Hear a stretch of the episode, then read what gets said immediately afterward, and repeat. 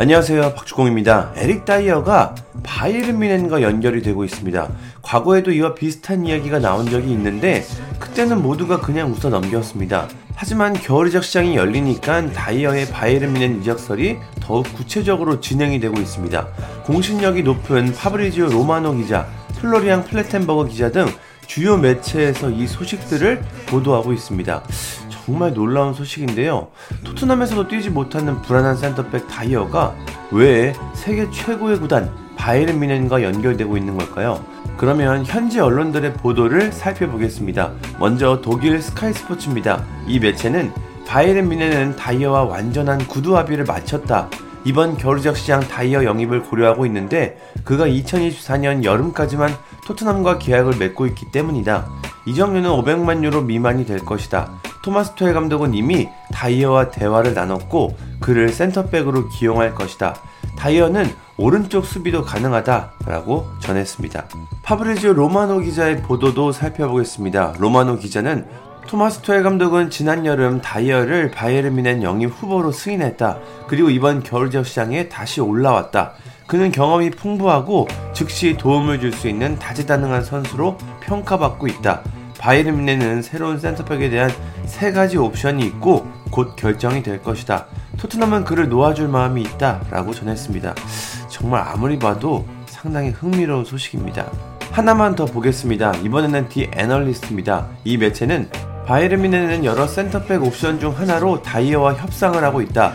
다이어의 바이에른 뮌헨 이적 가능성은 높고 임대가 아닌 단기적이고 영구적인 계약이 될 것이다. 이미 투헬 감독과 대화를 나눈 것으로 알려졌다. 다이어가 바이에른 뮌헨으로 가게 된다면 해리 케인과 재회하게 된다. 뮌헨은 우파메카노, 더리흐트, 김민재가 센터백 옵션으로 있는데 김민재는 아시안컵에 차출됐다. 라고 전했습니다. 지금 분위기를 보니 바이에른 뮌헨이 다이어를 원하는 것은 확실한 것 같습니다. 이미 투엘 감독과 대화를 나눴고 이번 겨울 독일로 갈 가능성이 상당히 높아 보입니다. 공신력이 높은 주요 매체에서 이렇게 일제히 비슷한 내용을 전하면 대부분 이적은 무난하게 이뤄졌습니다. 다이어도 바이에른 미넨 유니폼을 입을 것 같은데요.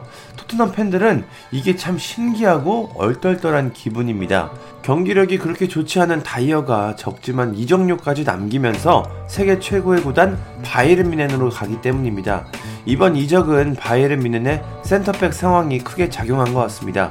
현재 미넨은 김민재, 더리우트, 우파메카노까지 3명의 센터백 자원이 있는데 김민재가 붙박이 주전으로 뛰고 있고 나머지 두 선수는 부상이나 징계로 종종 나오지 못하고 있습니다. 이래서 김민재 선수의 체력이 급격히 빠지면서 수비가 조금씩 불안했습니다. 이런 상황에 김민재 선수가 아시안컵에 차출돼 최대 한 달 동안 경기에 뛸 수 없기 때문에 새로운 센터백 영입이 급했습니다. 이에 센터백과 수비형 미드필더까지 뛸 수 있는 다이어를 급히 영입하는 것 같습니다. 금액도 저렴해서 실패한다고 해도 크게 부담이 되지 않을 것 같습니다. 물론 바이에른 뮌헨은 다이어 외에도 다른 센터백을 찾고 있습니다. 토트넘은 제노바의 수비수 라두 드라구신 영입을 시도하고 있습니다. 센터백이 다친 상황에서도 경기에 뛰지 못하는 다이어는 새로운 팀으로 가서 새로운 도전을 하는 게 좋을 것 같습니다. 다이어가 바이에른 미네에서 뛰는 모습이 정말로 정말로 궁금합니다. 감사합니다.